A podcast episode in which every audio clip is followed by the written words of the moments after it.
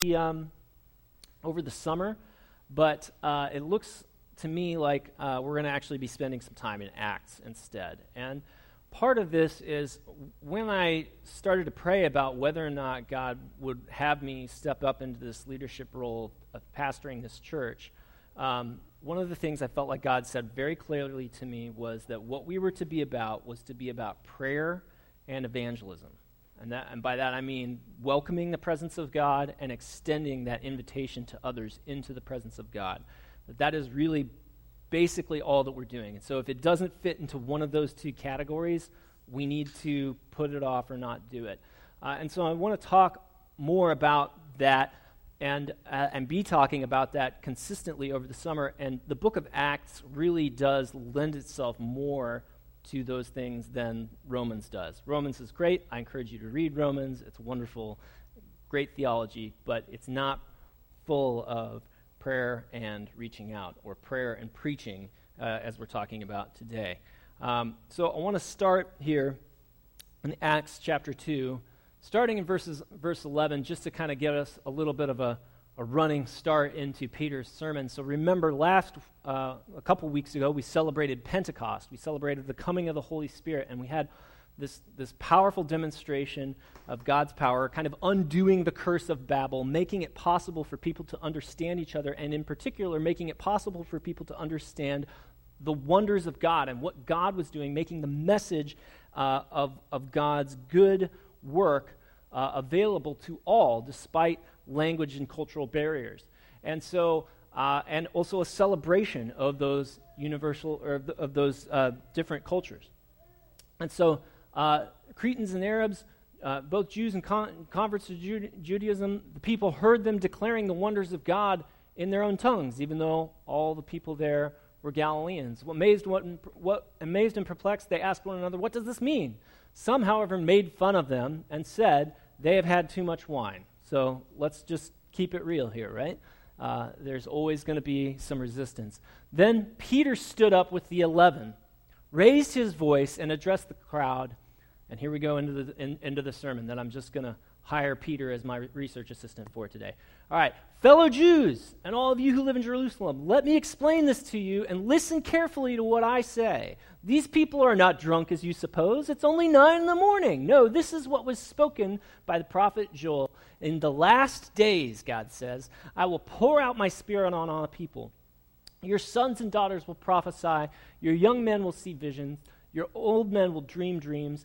Uh, even on my servants, both men and women, I will pour out my spirit in those days, and they will prophesy. I will show wonders in the heavens above and signs in the earth below blood and fire and billows of smoke. The sun will be turned to darkness and the moon to blood before the coming of the great and glorious day of the Lord, and everyone who calls on the name of the Lord will be saved. Fellow Israelites, listen to this. Jesus of Nazareth was a man accredited by God to you by miracles, wonders, and signs, which God did among you through him, as you yourselves know. This man was handed over to you by God's deliberate plan and foreknowledge, and you, with the help of wicked men, put him to death by nailing him to the cross. But God raised him up from the dead, freeing him from the agony of death, because it was impossible for death to keep its hold on him. David said about him, I saw the Lord always before me. Because he is at my right hand, I will not be shaken. Therefore, my heart is glad, and my tongue rejoices. My body also will rest in hope, because you will not abandon me to the realm of the dead. You will not let your Holy One see decay. You have made known to me the paths of life. You will fill me with joy in your presence. Fellow Israelites, I can tell you confidently that the patriarch David died and was buried, and his tomb is here to this day. But he was a prophet and knew that God had promised him on oath that he would place one of his descendants on his throne. Seeing what was to come, he spoke of the resurrection of the Messiah, that he was not abandoned to the realm of the dead, nor did his body see decay. And here, I think it's just, I just, I have to pause. I wanted to come back to this, but this is the difference between resurrection and being raised, right? Jesus' body did not see decay. Jesus' body is not in the ground being eaten by worms, to be rather graphic, right? Okay? Lazarus, not so. Other people who are raised from the dead, not so. But Jesus, Jesus is unique in that his body did not see decay. He is seated at the right hand of the Father. He is resurrected and he has ascended into heaven. Let me just continue here with this next verse. God raised this Jesus to life, and we are all witnesses of it. We are all witnesses of it.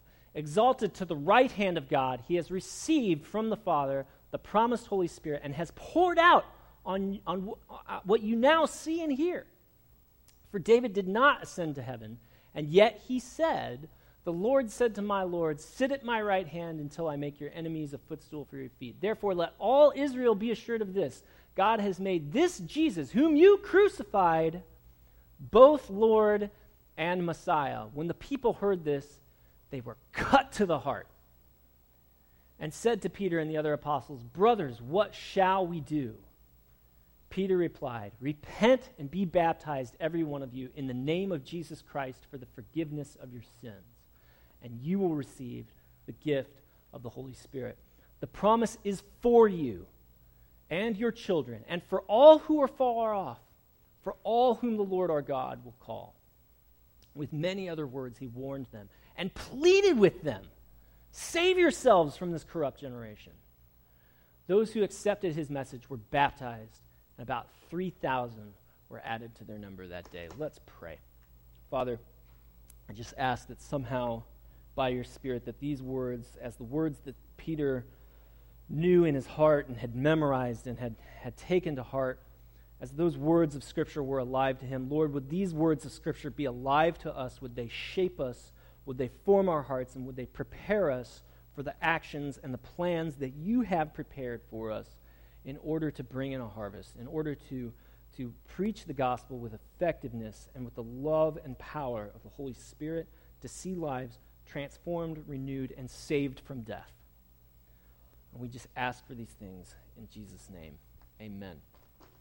All right, so I want to play a game just to sort of orient us in what is happening in this kind of massive sermon uh, which, you know, okay, I'm like preaching a sermon on a sermon, right? So, but there's some intertextuality at play here, right? Peter spends a lot of time quoting other, uh, other scripture, and that scripture is actually most likely, those scriptures are songs. There are three songs, in fact, that, that he makes reference to. There's Joel 2, Joel chapter 2, where he talks about the fire and the blood and all that stuff.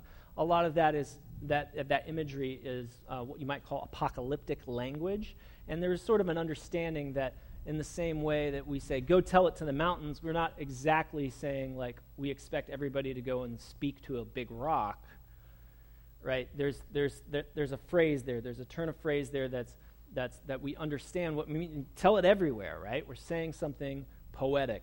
The Joel uses poetry, and and Peter is quoting that to say, hey, look, this thing that we've been singing about, that we've been hoping for, that, that God said would happen through the prophet Joel, it's happening now. This is it. This is that thing. He says this, and he does a similar thing with Psalm 16 and Psalm 110. And so the Holy Spirit moves in this powerful way, and Peter explains it. And he explains it in the language of the people that he's speaking to uh, in ways that they can understand it, with references that they understand. He is speaking to, if you will, a primed crowd, a crowd that is ready to receive the gospel, a, a crowd that has some understanding of what God is like and the scriptures. And he, and he does that effectively, uh, and 3,000 people are added to their number that day. Uh, we can credit this largely to the work of the Holy Spirit and his demonstration of power, but Peter is like part of this, and so are the other disciples and people who are gathered. And so, but to understand kind of how this is working and why Peter is able to make this appeal that seems to connect and click with people, I think we have to wrap our minds around the way he is quoting three very well known songs in this passage of Scripture. And so uh, I want to play a little game. If you know how to complete the phrase, say it out loud or sing it along or sing along, okay? So if you like it, then you better Put a ring on it, right? Okay, yeah. We all know that. Thank you, Beyonce, prophet of our age. Uh, what, what, let me, let's go a little bit back. Let me go a little bit back. One of my favorite theme songs from television uh, is the theme song to Growing Pains. And it starts out, Show me that smile again. There it is, there it is. Da da da da da da. I, yeah, there we go. Yeah, it's like it's like that is in there, man. I haven't sung that or seen that show in probably 20 years, but there's something about the way that music gets into your soul and gets into your brain and the way our brains are wired that it just it's like part of you, all right? Let me do a little bit. Uh, let me do one that's a bit more recent. When you're out on the road feeling lonely and no my wife isn't here so, so you, okay so you know the gilmore girls theme song but but it, you might not know the, the lyrics. If my wife was here she would have she would have sang along. I feel like that one was a bit of a dud. That didn't that didn't make that didn't make the point i was hoping to. Okay well hey look we're feeling patriotic here all right? Fourth of july here in a couple days. Oh say can you see yeah, let's yeah, there we go. That's that's that's that's enough of that.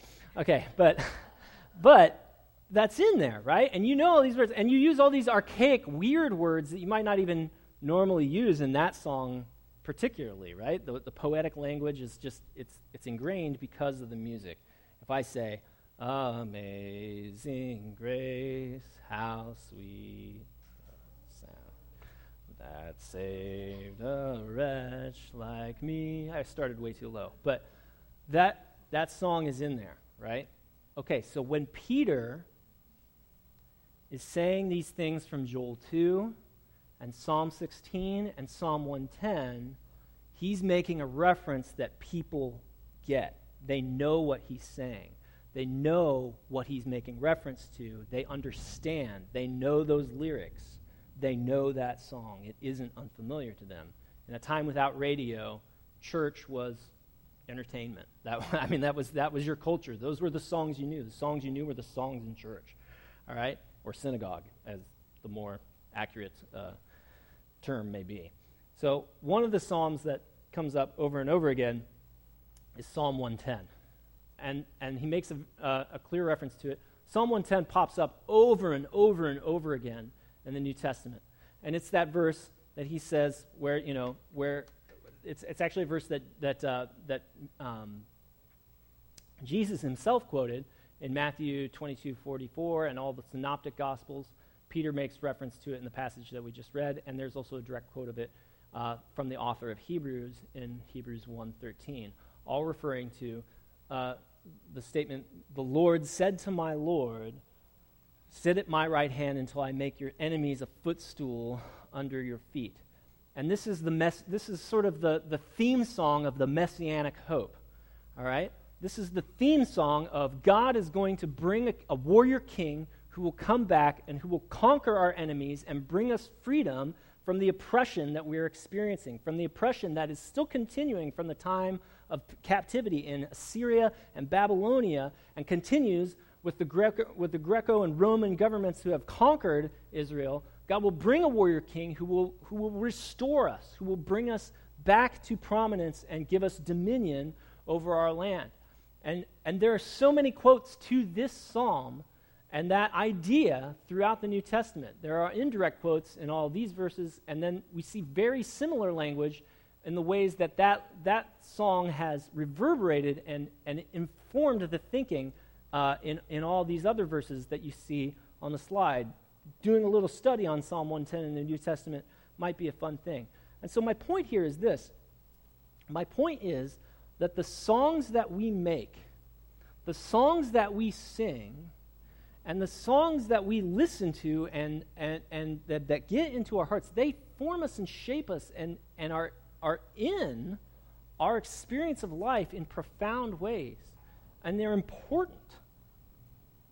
And so, what is happening here is that that Psalm 110, that idea that, that there would be a king who would come and conquer all his enemies, when Peter says that Jesus Christ has been made both Lord and Messiah, and you put him to death, he's making, and he's saying, the person who's going to make his enemies a footstool under their feet, who's going to stand on the throats of his enemies, that's Jesus and you guys killed him.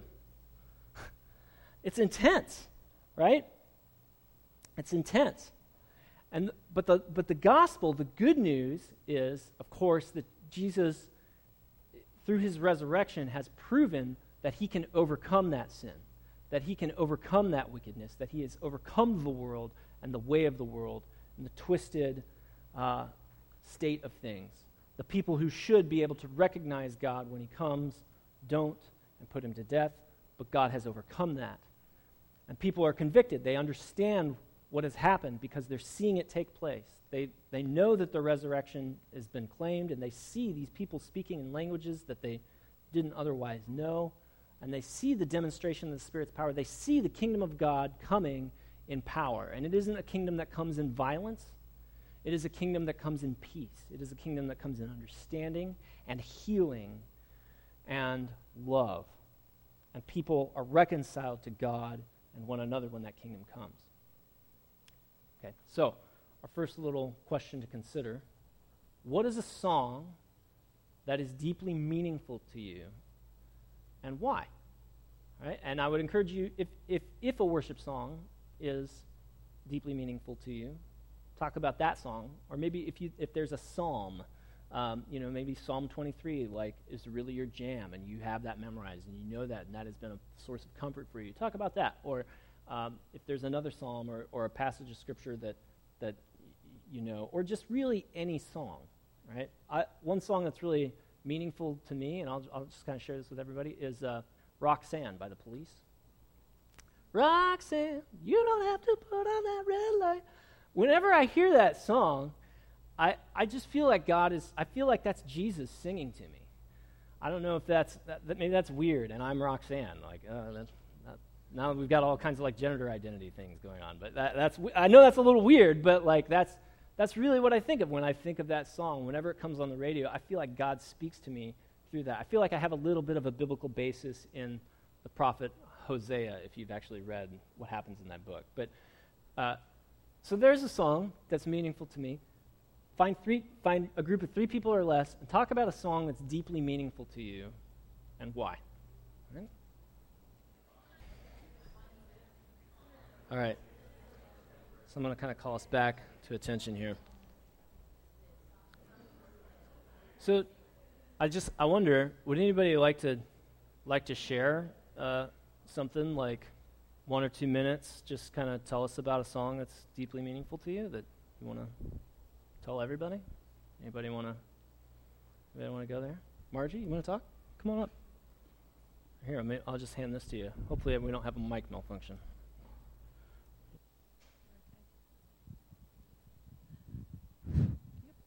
Well, as Becky and I were talking, you know, we were saying there's different times in our life when a song hits us where we are. So it's not always the same song.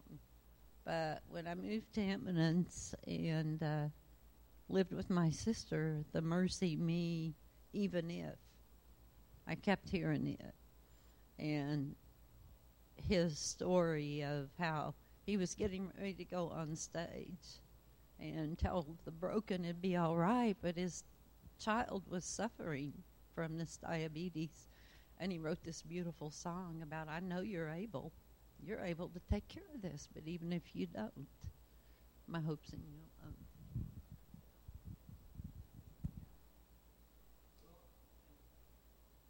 That's such a good example, and I'm really glad you shared that because I do think like that's one thing we see in the Psalms over and over again, right? is that, this, that there's this sort of honest lament about the real situation and like god give me justice. Break the teeth of my enemies you know like like or you know i'm a worm. I'm nothing. I'm worthless. You know like you see that stuff in the in the psalms and you're like am i am i am i reading the right book? Is this is this really what but but what it's about is just getting real before the lord and really inviting god into what our actual situation is what our actual life is like and talking to God honestly. And that's the pattern that we see and that we're invited into. And so I, I encourage us, you know, read, read the Psalms. I, you know, if you, if you do like five Psalms a day, something's going to connect with where you're at. You know, uh, if you can find a reading plan, like I use the Book of Common Prayer reading plan, and uh, there's usually at least three or four Psalms in there, and there's, you know, they don't always match up where I'm at, but so, something in there will grab me, and I'll say, "Yeah, that's really where I am today. That's really that's really it." And I need God to come through in this way. Um, and yet, at the same time, kind of reaffirming our devotion to God, even in the midst of pain, even in the midst of struggle. Right? There's so many psalms that do that. So many songs that we sing that reaffirm our commitment, even in the midst of difficulty, even in the midst of lament. And those songs continue to create a culture and to create uh, a story that we can connect with and connect to. And so I, I just think it's important.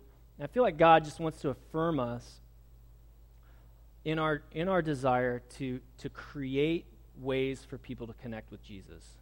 And particularly in the songwriting thing, I'm just so excited about that. I think it's really wonderful. And I'm just, uh, you know, I'm just so, so blessed by what God is doing in our community that way. I think that it will, and you know, it has actually, you know, been the case that as the Vineyard movement has has produced a lot of worship music that is sung in many churches throughout the world, we have changed church culture, at least in the English-speaking world. That the Vineyard movement has had a profound impact, despite our small number of churches. I mean, like we're less than 600 churches right now. The Vineyard movement in America, it's like less than 600 churches you know, it kind of goes up and down. But even with that small number of, of churches having a profound impact on the culture of church in America, I think and hope rather positively. And so I think just as we continue to look to the prayers that other people have written and, and find, find community with the saints who have come before us to pray the prayers that Jesus prayed. You know, when we, when we go to the Psalms to engage in worship, we're, and when we go to the prophets, we're, we're looking at Jesus' prayer book. These are the prayers that he would have prayed. These are the things that he would have looked to in his devotional life with God. And those are good and can have a profound impact on shaping our souls. Um, and so that's prayer, right? You know, when we're singing those songs of worship, when we're, when we're engaging with God that way, we're doing it in a music way that's hopefully a little more fun, right? um, but but can also engage our emotions and like really be a place where we connect with God in a deep kind of prayer that's formative. But then there's the invitation, right? And that's the part that, that I think we'll talk about more in, in, in our little business meeting or whatever here in a few minutes. But that we, we need to uh, keep in mind the invitation that we offer to others and, and the call to proclaim the good news that we've received and to be a witness about what we've seen and heard, both in this church and way, other ways God is at work, uh, to our friends, our family, our neighbors, um, as though it really matters, as though it saves a life for people to know God and to be connected to Him, to be rooted and established in His love. Peter says, sums it up nicely here, I think. He says, What's the response? What's our response to these things that God has done? He says, Repent and be baptized, every one of you, in the name of Jesus Christ for the forgiveness of your sins, and you will receive the gift of the Holy Spirit. The promise is for you and your children and all who are far off, for all whom the Lord our God will call. And with many other words, he warned them and pleaded with them save yourselves from this corrupt generation, those who accepted his message were baptized. And about 3,000 were added to their number that day. And I don't want us to get too hung up on the numbers. but uh, three things I want to just notice about Peter in this passage. Peter is ready to go, right?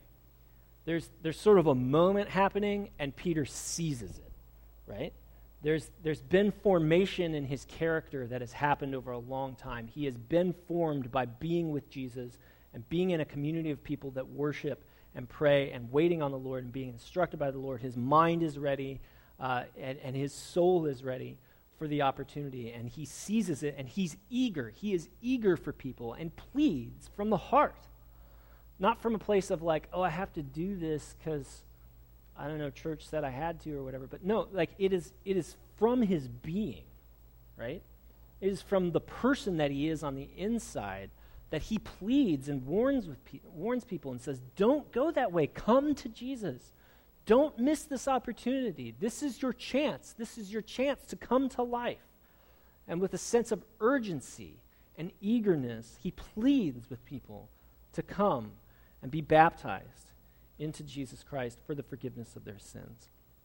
And what I believe is true is that until we have that being or orientation, until we have that experience of, I have seen God, and God is part of my story, and I know what's true, and I want to share that with people, then we won't be effective. We won't have the character or the, or, or the mentality to see those to see those opportunities and to seize them. We won't be eager if it's not on the inside. And so, for our kind of last question before we go into prayer, and I think that this might prompt some things to pray about, uh, the question is this I want us to, to consider this statement, consider it about ourselves as individuals. I know what the gospel is, all right, and I'm eager to share it. So maybe the question is Do I know what the gospel is, and am I eager to share it? Is that true? Is it true that I know what the gospel is and that I'm eager to share it? Is it untrue? Is it true sometimes? Am I kind of like, I've got my moods and I've got my good moods and my bad moods? So that's the discussion question. Respond to that statement, talk about it for a few minutes, and then we'll pray for each other. Okay?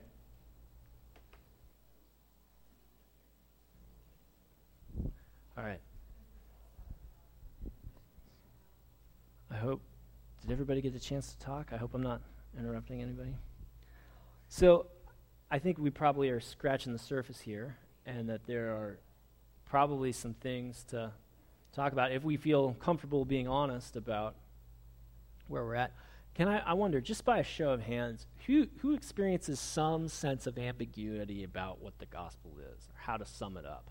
Maybe, maybe you'd say, I know what it is, but I don't know, really know how to how to sum it up completely. And, and it's okay uh, if, you, if you'd be comfortable. I, I feel that way sometimes. I'm a freaking pastor, right? So, I mean, come on. Like, it, it's, it's difficult to sum this thing up, right? How do we take this story that spans thousands of years, generations, whole lives and deaths, and, and different people living and dying at different times in history, and sum it up into how, how do we how do we say what this is succinctly? That's a, that's a challenge, right? Um, and then, who, you know, maybe that ambiguity causes some confusion in, in our eagerness to share. Um, but maybe also, we, I wonder, does anybody kind of, maybe did, did a few of us kind of struggle with wondering, is this really good news? Is this really, you know, like great? I don't know. Did anybody go there? I, I, I, I don't know. Maybe that's in somebody's heart. I don't, I don't mean to put anybody on the spot. I'll let you pray about that privately if, if that did come up. But here's what I think. Here's what I think. I think part of our problem, and I do think it's a problem, uh, is that we feel the pressure to make the sale. Right? Part of it is that we have, read, we have seen models in which the, the gospel story, which is this huge thing, that's all encompassing, it's all of our lives, has been reduced so much in order to make it, uh, in, in order to make it just about this one decision. You know, accept this free gift, and then that's, that's what it's all about, without taking into account, like, by the way, when you accept this gift, you accept a, a, a course of life that leads you to the cross on earth and, and is, a, is a lifelong process of discipleship, and, and like you, you come to follow you follow Jesus with your whole life. It's not just you know, pray a prayer and get out of hell free, right? Uh, that that we because we've seen the gospel reduced so much, and and and because it's so out of sync with the world, and it's out of sync with the world at every time in history, that it's difficult to sum up what it means without experiencing it somehow ourselves. And here's what I think here's what I, and this is just me, I'm not, I'm going to step aside from the pulpit while I say this. I think it's a lot easier to catch what the gospel is and what it means and all that it means in a community of people who are walking that out. I actually think it's God's design that it happens in community. I think it's very odd and strange and rare for a person to to and, and just rare in my experience for a person to suddenly go from I don't even know who God is or what's going on to I'm ready to commit my whole life to this without some kind of an ongoing relationship, without some, some kind of a, a slow burn, without some kind of a, a, a, a yeast working through the dough, without a, a process of people really coming to, to ask questions and be in dialogue with believers and understand what it really means to experience the love of God and to follow Jesus with our whole lives. That, and we, I think we see that in this passage that God had been preparing the people of Israel, the gathered people, for this moment when the Holy Spirit would come and when Peter would be able to explain it to everybody and it would click. There was so much work that went into that, right? There was so much time and process and energy that went into that moment. And so I think if we are judging ourselves with a standard that says, I should just be able to walk around and lead five people to Jesus every day, which I think that sometimes when I preach or when other people have preached to us about what evangelism is, if it's just getting people to cross that line, then then we then we can beat ourselves up and say, "Oh, I've only you know helped like one or two people in my life cross that line. I must be a bad Christian and horrible at things." And and but really, what it what it more likely is, and more likely was for us when we were coming to Jesus, was a slow process that happened in community with other people, and and and happens many times imperceptibly or or slowly over time. And so I just want us to, to kind of take some time to pray. Pray with the people that you were talking to. Pray with, um, uh, you know, with somebody if you, if, if you can grab a partner. Um, and pray about becoming the kind of person who can say yes to that statement emphatically. That I know what the gospel is and I'm eager to share it. We want to be those kinds of people. That's the kind of witness we want to be. Okay let's get to let me share these other words that happened uh, as we were listening to the holy spirit before the service and then that'll inform our prayer time. So um, one there's a need for an increase in trusting god. Um, so that you know god is saying that there's there's a need for us to increase in our in our faith in our trust of god. Um, second um, the word is that gratitude makes room for the lord to do bigger things and again, there's some, there's some kind of references to David and, his, and the Psalms. He cried out to God and in desperation for help, and then God would meet him in that desperation. Uh, and then, third, uh, this is kind of a, a, a vision. Uh, somebody saw a trim, well groomed young lady, uh, like a pretty girl, um, and then she powered up into mom mode with a triumphal shout. Okay, so instead of greater beauty, her hair turned frazzled with gray streaks. Uh, her belly got pudgy, and her, cro- and her clothes were kind of a little more worn out. Uh, yet this was her more powerful mode because her strength was in her inner beauty and her care for her family. So, sort of a vision of a woman transforming, and but transforming into power, but not um, not in a worldly sort of a view of power. So. Um, if one of those things speaks to you, would you share that with the people that you've been talking to and pray? Uh, we want to take at least a few minutes to pray. Would you try to pray for somebody or get prayer yourself um, before we get our kids and start lunch? Uh, let me just pray for us as we transition into that. So, Lord, thank you for your presence here today.